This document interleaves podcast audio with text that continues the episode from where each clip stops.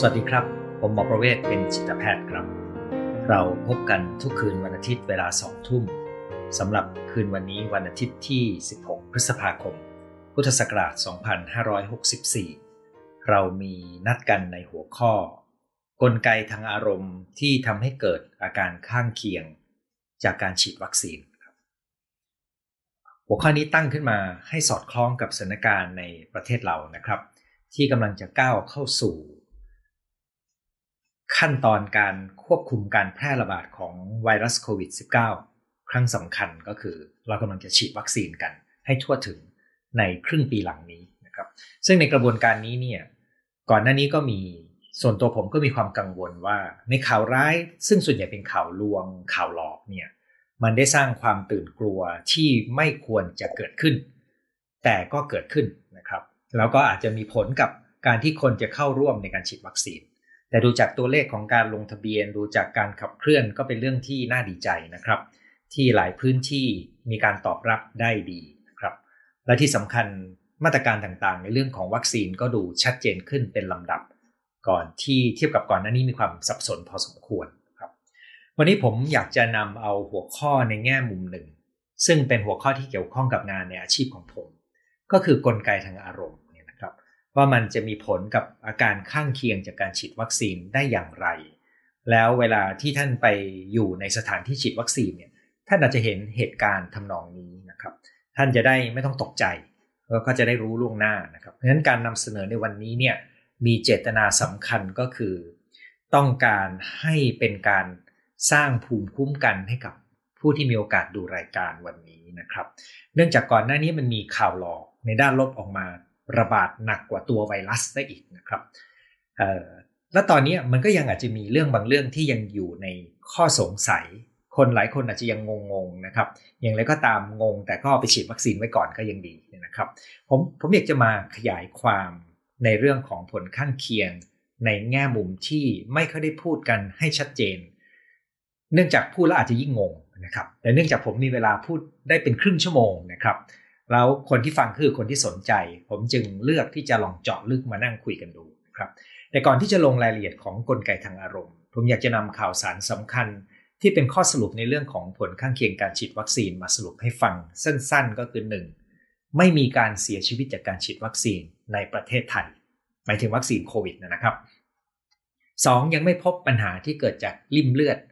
อุดตันในสมองนะครับ 3. อาการข้างเคียงต่างๆ พบไม่มาก นะครับ และไม่รุนแรง อาการข้างเคียงที่รุนแรงและกลัวกันในระดับโลก ก็คือเรื่องของริ่มเลือดในกรณีของแอควัคซีนที่อยู่ในกลุ่มจอห์นสันจอห์นสันกับแอสตราเซเนกาเนี่ยก็เป็นเรื่องที่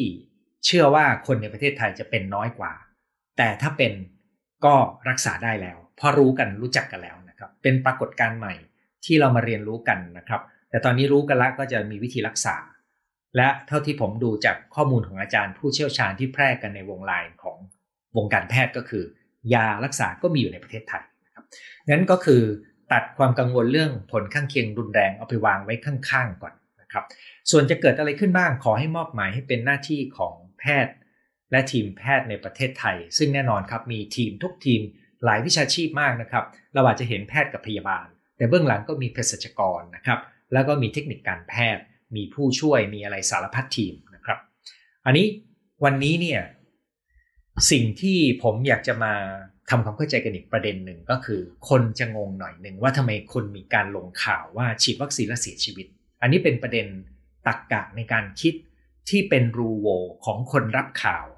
ส่วนคนเขียนข่าวไม่รู้ว่าเป็นรูโวหรือจงใจนะครับ ก็คือลงข่าวกันว่า เสียชีวิตจากการฉีดวัคซีน โดยไม่ผ่านการตรวจประเมิน แต่เขาลงความเห็นได้นะครับปัญหาคืออะไรครับ ปัญหาก็คือมันเหมือนกับเราพูดว่า ถ้ามีเหตุการณ์ A เกิดขึ้น แล้วมีเหตุการณ์ B เกิดขึ้น แปลว่า A เป็นสาเหตุของ B นะครับอันนี้คือข้อสรุปแบบนี้นะครับ ถ้ามีการฉีดวัคซีนแล้วเกิดเสียชีวิต เราก็เข้าใจว่าการเสียชีวิตนั้นเกิดจากการฉีดวัคซีน แต่ก่อนที่วงการแพทย์จะสรุปแบบนี้ได้นะครับว่า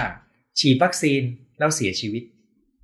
เราไม่ใช่ไปสรุปเพราะว่ามันเรียงเวลากัน แต่เราจะต้องทำการตรวจประเมิน ซึ่งการตรวจประเมินที่ได้มาตรฐานที่สุดกรณีของเสียชีวิตก็คือการชนสูตร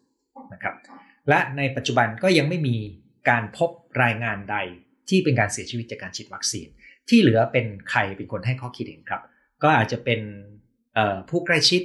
อาจจะเป็นบุคคลที่ไม่ได้มีความรู้โดยตรง แล้วก็ใช้ตักกะง่ายๆ ว่าเพิ่งไปฉีดวัคซีนมาแล้วเสียชีวิต ก็เลยคิดว่าเสียชีวิตเพราะถูกฉีดวัคซีน แต่ในทางการแพทย์ในการหาความเป็นเหตุเป็นผลนี่เป็นเรื่องใหญ่มากนะครับ ก่อนที่เราจะสรุปอะไรเนี่ยเราต้องผ่านการกระบวนการวิจัยค้นคว้าพอสมควรนะครับ ซึ่งก็เป็นเรื่องเดียวกันกับหัวข้อที่จะมาคุยในวันนี้ คือหัวข้อเรื่องของกลไกทางอารมณ์ ที่ทำให้เกิดอาการข้างเคียงจากการฉีดวัคซีนนะครับการเจาะลึกเรื่องนี้นะครับผมเอาเนื้อหามาจากรายงานฉบับภาษาอังกฤษ ซึ่งก็นั่งคิดอยู่ว่าจะแปลเป็นภาษาไทยว่ายังไง รู้ว่าถ้าแปลเป็นภาษาไทยแล้วก็คงงงอยู่ดีนะครับ แล้วก็ภาษาไทยที่จะใช้ก็ยังไม่เห็นการใช้เป็นทางการที่สื่อได้ดีนะครับ ผมก็เลยเลือกอธิบายยาวๆ ไว้ก่อนว่ามันเป็นนกลไกทางอารมณ์ ที่อาจจะแสดงให้เกิดขึ้นเป็นอาการข้างเคียง ที่เกี่ยวข้องกับการฉีดวัคซีนนะครับแต่ภาษาอังกฤษเนี่ยถ้าจะนำชื่อภาษาอังกฤษมานะครับ มันมาจากคำว่า immunization ซึ่งแปลว่าการฉีดวัคซีนนะครับ เป็นการเติมภูมิคุ้มกันเนี่ย stress related responses ขออภัยถ้าภาษาอังกฤษสำเนียงไม่ดีนะครับ ก็แปลว่า เป็นการตอบสนองที่สัมพันธ์กับความเครียด แปลเป็นไทยก็คือ อาการตอบสนองที่สัมพันธ์กับความเครียดจากการฉีดวัคซีน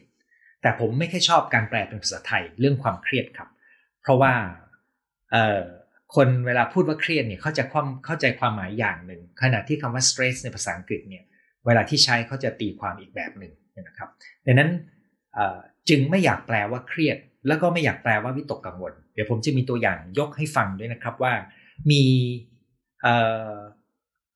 สุภาพสตรีท่านหนึ่งอายุ 50 เศษนะครับ ก็เพิ่งมีโอกาสคุยกับผมเรื่องอื่นนะครับ เธอมาปรึกษาเรื่องปัญหาของสามีของเธอ ซึ่งมีอาการทางก้ากึ่งระหว่างอาการทางสมองกับอาการทางจิตเวชพอดีนะครับ แล้วก็มีอาจารย์หมอทางระบบประสาทดูแลอยู่ แล้วเขาก็เชื่อว่ามันมีส่วนผสมของทางสายจิตเวชอยู่นะครับ ก็เลยมาปรึกษาผม แต่สุภาพสตรีท่านนี้นะครับ ซึ่งมีอายุ 50 เศษและยังไม่ถึงการฉีดวัคซีนในรอบแรกนี้นะครับ เธอก็บอกว่าไม่รู้เป็นอะไรสามสี่วันมาเนี่ยแสบตามาก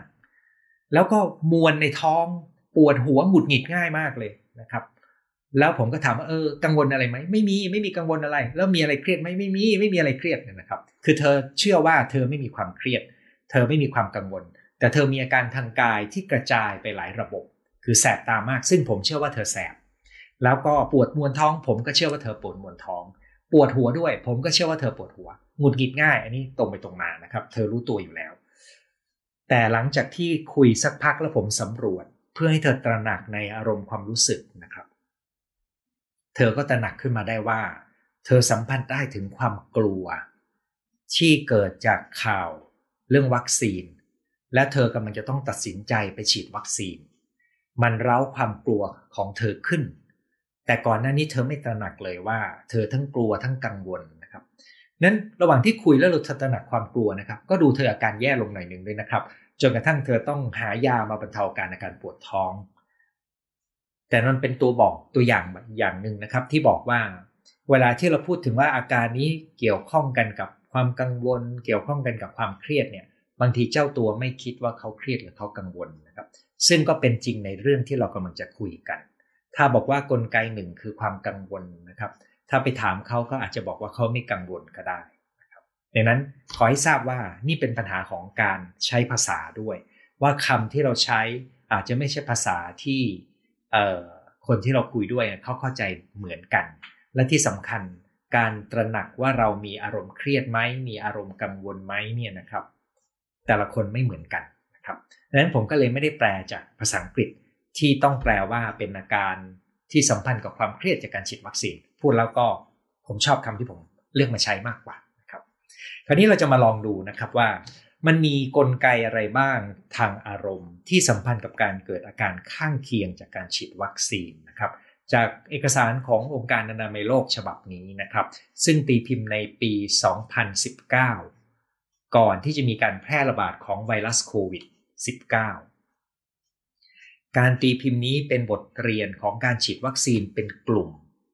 เช่น ไปฉีดวัคซีนในโรงเรียนให้กับเด็กนักเรียน หรือแม้แต่การฉีดวัคซีนให้กับทหารอเมริกันก็ยังมีปรากฏการณ์นี้เลยนะครับอ่าคราวนี้เราก็จะมาคุยกันถึง 3 กลไกที่สัมพันธ์กันกับเรื่องอารมณ์ ที่เป็นเหตุให้เกิดอาการต่างๆได้ ซึ่งผมจะแจงทีละเรื่อง แล้วก็จะอธิบายอาการให้ฟังเพื่อท่านจะได้รู้จักมันไว้ แล้วถ้าเจอคนที่ไปฉีดในพื้นที่ในห้องเดียวกันกับท่าน เห็นเขาเป็นอะไรไปอย่าเพิ่งตกใจนะครับหรือถ้าท่านมีอาการบางอย่างตามที่ผมเล่าเนี่ยนะครับ ท่านจะได้รู้ว่าอ๋อมันอาจจะเกิดจากความกังวลความเครียดของเราก็ได้นะครับเอาละผมจะเข้าสู่กลไกที่1นนะครับ ซึ่งเป็นนกลไกของความกังวลนะครับ ในกลไกของความกังวลเนี่ย มันก็จะคล้ายกันกับเวลาที่ท่านมีเรื่องวิตกกังวล แต่ท่านอาจจะไม่รู้ตัวว่าท่านกำลังกังวล ก็มีได้ตั้งแต่อะไรบ้าง ความกังวลนี่มันเป็นการกระตุ้นระบบร่างกาย ก็จะมีอาการหัวใจเต้นเร็วขึ้น ใจสั่น ใจเต้นเร็ว แล้วก็มีอาการหายใจไม่อิ่มนะครับ เราจะหายใจผิดปกติคือจะหายใจสั้นตื้นนะครับ สั้นตื้นแล้วก็มีการจุกแน่นในคอนะครับ มันจะเกร็งเกรงจุกแน่น มีอาการปวดเวียนหัวได้ มีอาการมวนท้อง มีอาการคลื่นไส้ได้นะครับ แล้วก็มีความดันสูงขึ้นได้ชั่วคราวครับ การเหล่านี้ล้วนแล้วแต่เป็นอาการของความกังวลในทั้งสิ้นบางคนก็มีผื่นเวลากังวลนะครับ แต่ผื่นของความกังวลกับผื่นของอาการแพ้รุนแรงเป็นผื่นคนละชนิดกันนะครับ และก็คนที่กังวลมากๆ ก็อาจจะมีอาการน้องๆแพนิคคือตกใจกลัวคุมตัวเองไม่อยู่นะครับ แล้วก็จะมีคนบางส่วนซึ่งมีส่วนน้อยมากนะครับ ตรงนี้ก็คือมีอาการหายใจถี่นะครับ เป็นในแนวที่กลุ่มที่ก็เรียกว่าหายใจเกิน หรือที่ภาษาอังกฤษและหลายคนในคนไทยรู้จักกันก็ที่เราเรียกกันว่า hyperventilation นะครับในกลุ่มหายใจเกินหรือ hyperventilation เนี่ยจะเป็นอาการแสดงสุดขั้วหรือรุนแรงที่สุดที่อาจเป็นไปได้ คู่กันกับกลุ่มแพนิคแต่มันก็เป็นเหมือนจากน้อยๆนะครับมวลมวลท้องใจเต้นวิววิวใจสั่นนะครับ เหมือนเรากำลังจะต้องลงทำอะไรบางอย่างนะครับ เหมือนกับถ้าท่านจะต้องนำเสนอในที่ประชุมเป็นครั้งแรกนะครับหรือเหมือนท่านกำลังจะเข้าสอบแล้วท่านอ่านหนังสือไม่ทัน มันเป็นแบบนั้นอาการนะครับคราวนี้ในกรณี hyperventilation เนี่ยมันอาจจะดูน่ากลัวสำหรับคนอื่น แล้วก็มันเป็นประสบการณ์ที่น่ากลัวสำหรับเจ้าตัว แต่ส่วนใหญ่ hyperventilation มักจะเกิดขึ้นในคนที่ต้องมีโจทย์บางอย่างทางจิตใจก่อนนะครับ มันเกิดอะไรขึ้นเวลาที่เราหายใจถี่และแรงขอขอขยายตรงนี้หน่อยนึงนะครับ มันจะมีผลคือ 1. เราจะขับคาร์บอนไดออกไซด์ออกไปเยอะเกินไป นะครับผลของการที่คาร์บอนไดออกไซด์ลดลดลงในเลือดเนี่ยมันจะทำให้เส้นเลือดมันหดตัว ซึ่งทำให้เลือดไปเลี้ยงน้อยลงนะครับก็จะมีอาการวิงเวียนเบาหวิวหวิวนะครับ แล้วก็มีอาการแคลเซียมในเลือดเนี่ยต่ำลงจากการความเป็นกรดด่างของเลือดเปลี่ยนไปนะครับ คุณฟังดูนะครับ แค่หายใจเปลี่ยนนะครับ หายใจถี่นะครับ หายใจเกินคาร์บอนไดออกไซด์ออกไปเยอะ เลือดกลายเป็นด่างพอเลือดกลายเป็นด่าง แคลเซียมในระดับในเลือดเนี่ย มีค่าต่ำลง ซึ่งก็ทำให้มีอาการเกรงมือจีบนะครับ แล้วก็ชาแปลงๆอาการดูน่ากลัวครับ คนดูก็น่ากลัว แต่ถ้าคนรู้รู้วิธีรักษาแป๊บเดียวสบายดีขึ้นนะครับ อันนี้คือกลุ่มที่หนึ่งที่อยากให้รู้ไว้ว่ามันอาจจะมีความกังวล แล้วมันจะเหมือนกับเวลาที่เราต้องไปอย่างที่บอกครับต้องไปนำเสนอ ต้องไปสอบต้องไปสอบสัมภาษณ์เนี่ย มันจะมีอาการแบบนั้นได้ ถ้าท่านรู้จักความกังวล และท่านรู้ตัวว่าท่านกังวล ท่านก็รู้ว่าเออเรารู้สึกกังวล เวลาไปฉีดวัคซีนครับเราก็รู้ว่าอาการเหล่านี้เป็นเรื่องปกติครับอาการพวกนี้มันเป็นเรื่องปกติ เวลาท่านจะนำเสนอในที่ประชุมครั้งแรกกับผู้บริหารหรือรุ่นอาวุโส ท่านก็จะมีความกังวลและมีอาการเหล่านี้ได้ ท่านก็จะรู้ว่านี่เป็นอาการความกังวล แต่เวลาไปฉีดวัคซีนบางคนไม่รู้ครับ เขาไม่รู้ว่านี่คืออาการกังวล สิ่งหนึ่งที่อาการกังวลจะเกิดขึ้นได้คือเกิดก่อนไปฉีดด้วยซ้ำนะครับแล้วก็หลังฉีดก็ยังมีอาการต่อได้ โดยเฉพาะถ้าเขามีอาการผลข้างเคียงบางอย่างจากการตัวฉีดตัววัคซีนจริงๆ ความกังวลนี้มันก็จะไปปนกันได้นะครับแต่ย้ำว่าพวกนี้เนี่ยเอ่อมันไม่ได้เป็นอันตราย แล้วถ้าคนไหนมีพื้นความกังวลก็อาจจะมีมากหน่อยหนึ่งเท่านั้นเองครับอันนี้คือกลุ่มที่หนึ่งที่ส่วนใหญ่ไม่ค่อยตกเป็นข่าว กลุ่มที่สองนะครับเป็นอาการที่ดูน่ากลัวเพิ่มขึ้นอีกหน่อย ก็คือ มีอาการหน้ามืดเป็นลมนะครับ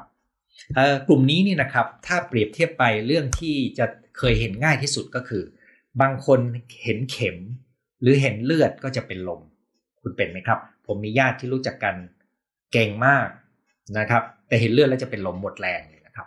เหมือนกับเป็นคนละคนกันนะครับ กลไกเรื่องนี้เนี่ยเกิดจากระบบประสาทอัตโนมัติ ที่ทำให้เกิดการเต้นของหัวใจช้าลง แล้วก็แรงแรงดันเลือดตกทำให้เลือดไปเลี้ยงสมองไม่พอ แล้วทำให้เกิดเป็นอาการหน้ามืดเป็นลมนะครับ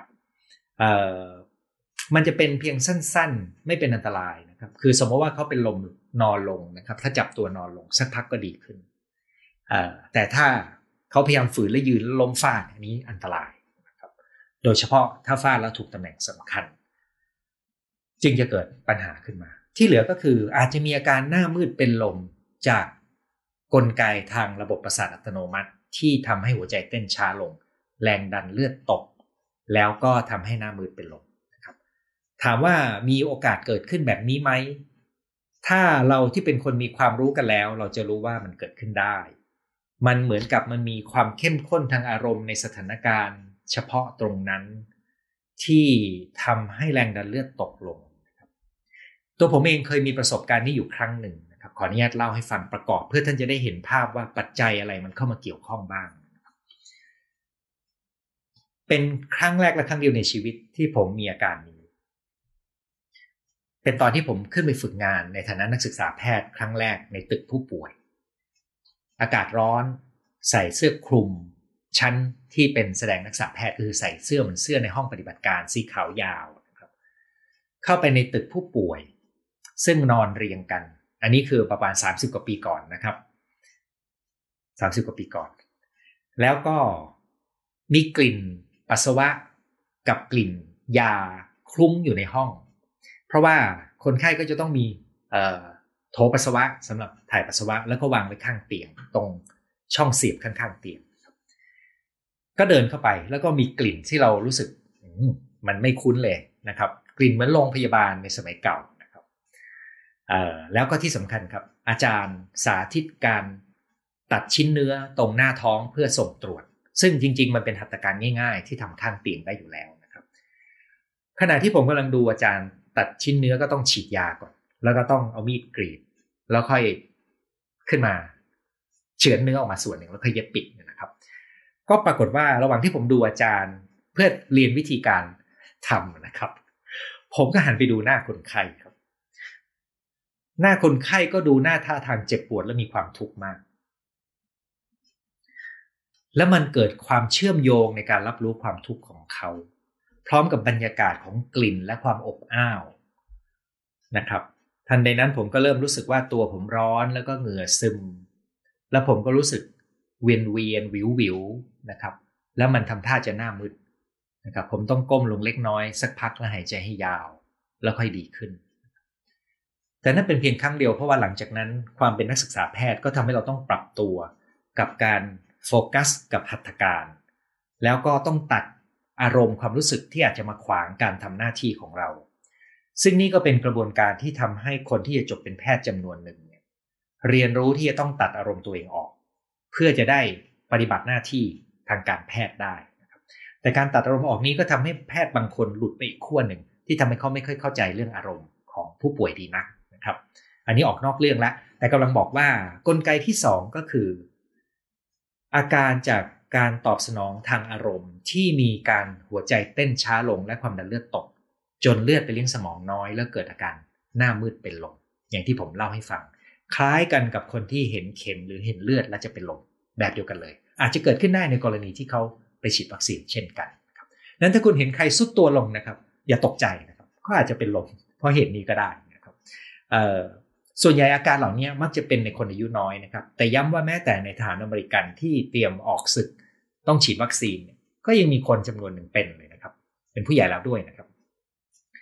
กลไกที่3ครับเป็นนกลไกที่ซับซ้อนและยากและมีอาการน่าตกใจสำหรับคนนอกที่ไม่รู้อาการมากที่สุดนะครับเเป็นกลุ่มที่อาศัยกลไกทางจิต ที่ไม่รู้จะแปลเป็นภาษาไทยว่ายังไงนะครับ แต่มันจะแยกการรับรู้ เปลี่ยนแปลงการรับรู้ทางประสาทสัมผัส และการเคลื่อนไหว ซึ่งจะแสดงอาการอาการออกมาอะไรได้บ้างนะครับ มันจะแสดงอาการออกมาคล้ายโรคทางสมองมาก เช่นมีอาการชานะครับ มีอาการแขนขาอ่อนแรง มีอาการเหมือนชักกระตุกชัก ซึ่งกรณีแบบนี้เวลาที่มีอาการเราจะต้องปฏิบัติเสมือนหนึ่งเขาอาจจะเป็นอาการทางสมองก่อน เพราะว่านั่นเป็นภาวะความเป็นความตายได้นะครับ แต่ก็จำเป็นที่จะต้องแยกแยะโรคว่าเอ๊ะมันเป็นจากกลไกทางจิต ที่ทำให้มีอาการคล้ายโรคทางสมอง หรือเป็นโรคทางสมอง อันนี้เป็นหน้าที่ของหมอผู้เชี่ยวชาญนะครับซึ่งโดยทั่วไปเนี่ยหมอที่เป็นผู้เชี่ยวชาญก็จะมีวิธีแยกในแบบที่ไม่ยุ่งยากในเบื้องต้น ซึ่งบางกรณีเราดูปุ๊บเรารู้เลยว่านี่เป็นการชักที่ไม่ได้เกิดจากสมอง แต่บางกรณีเราไม่แน่ใจเราก็ต้องตรวจเพิ่มเติม และที่กรณีที่ไม่แน่ใจเลย เราก็ต้องตรวจชั้นสูง เหมือนอย่างที่ที่ผ่านมาเนี่ยมีการตรวจในขั้นที่สูงสุดเท่าที่มี ในคนที่มีอาการคล้ายอาการทางสมอง แล้วก็ตรวจแล้วมีทั้งที่ไม่เจออะไรเลย กับมีทั้งที่เจออาการทางสมองเล็กน้อย แล้วสักพักอาการนั้นหายไป ซึ่งปัจจุบันแพทย์ที่ทำงานด้านประสาทวิทยาหรือสมองก็ได้รวบรวมกรณีแบบนี้ ว่าตรวจอะไรไปบ้างทุกอย่างเลย แล้วก็พบว่ามันไม่มีหลักฐานของการเกิดการเปลี่ยนแปลงเป็นการถาวร พูดง่ายๆว่ามันไม่มีอาการที่เป็นอมพฤกอมพาตแต่มันมีอะไรบางอย่างซึ่งเป็นเรื่องใหม่ที่เขาต้องรายงานก็คือ เหมือนมีการไหลเวียนของเลือดในบางตำแหน่งของสมองที่ผิดปกติไปชั่วคราวแล้วดีขึ้นได้เองนะครับ ตรงนี้เนี่ยยังเป็นคนละส่วนกันกับกลุ่มที่ 3 ที่ผมรายงานนะครับ ขออภัยที่พูดต่อกันแล้วอาจจะทำให้ท่านเข้าใจผิดนะครับ แต่กลุ่มที่ 3 นี่คือกลุ่มที่เกิดจากอาการทางจิตใจ ที่มีอาการคล้ายโรคทางสมอง ซึ่งนั่นก็เป็นหน้าที่ของแพทย์ที่จะแยกแยะนะครับ แต่มันในประเทศไทยตอนนี้ผู้เชี่ยวชาญด้านระบบประสาทได้ตรวจพบว่ามันมีการเปลี่ยนแปลงจริง จากการตรวจชั้นสูงนะครับ แต่เพียงแต่มันหายไปได้ แล้วมันก็ไม่ใช่เออมันไม่ใช่เส้นเลือดอุดตันนะครับไม่ใช่อาการทางสมองที่เป็นอันตราย ขณะนี้ก็จะมีการเผยแพร่ความรู้ครับว่า ให้แพทย์ปฏิบัติยังไงในการดูแลนะครับพูดง่าย ๆ ก็คือในวงการแพทย์เนี่ยรู้จัก